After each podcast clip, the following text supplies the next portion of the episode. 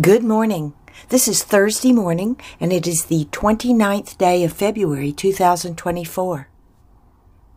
At the Quiet Place, it's time for morning prayer and song, and we invite each of you listening to pause and join us as we begin this new day, as we pray.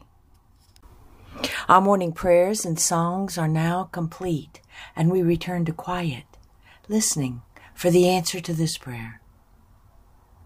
God, what is it you wish for us to know today?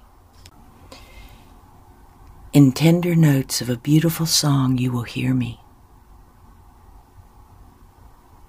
In the splashing of a river against its bank, you will hear me.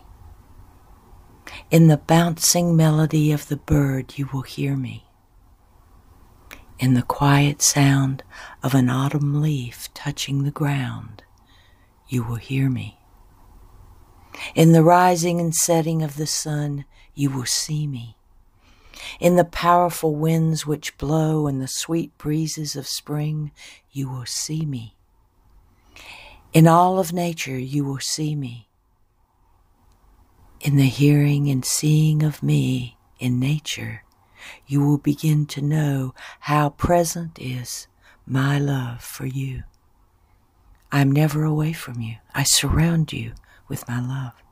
I fill you with my love from within.